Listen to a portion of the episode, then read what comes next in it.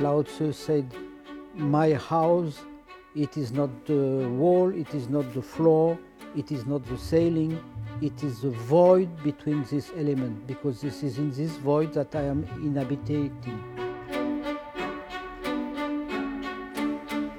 克里斯蒂安·德包赞巴克，他是法国第一位获得普利兹克奖的建筑师。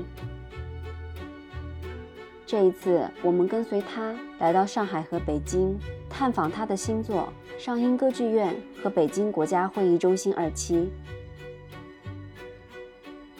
It's not possible to make a, copy of the history.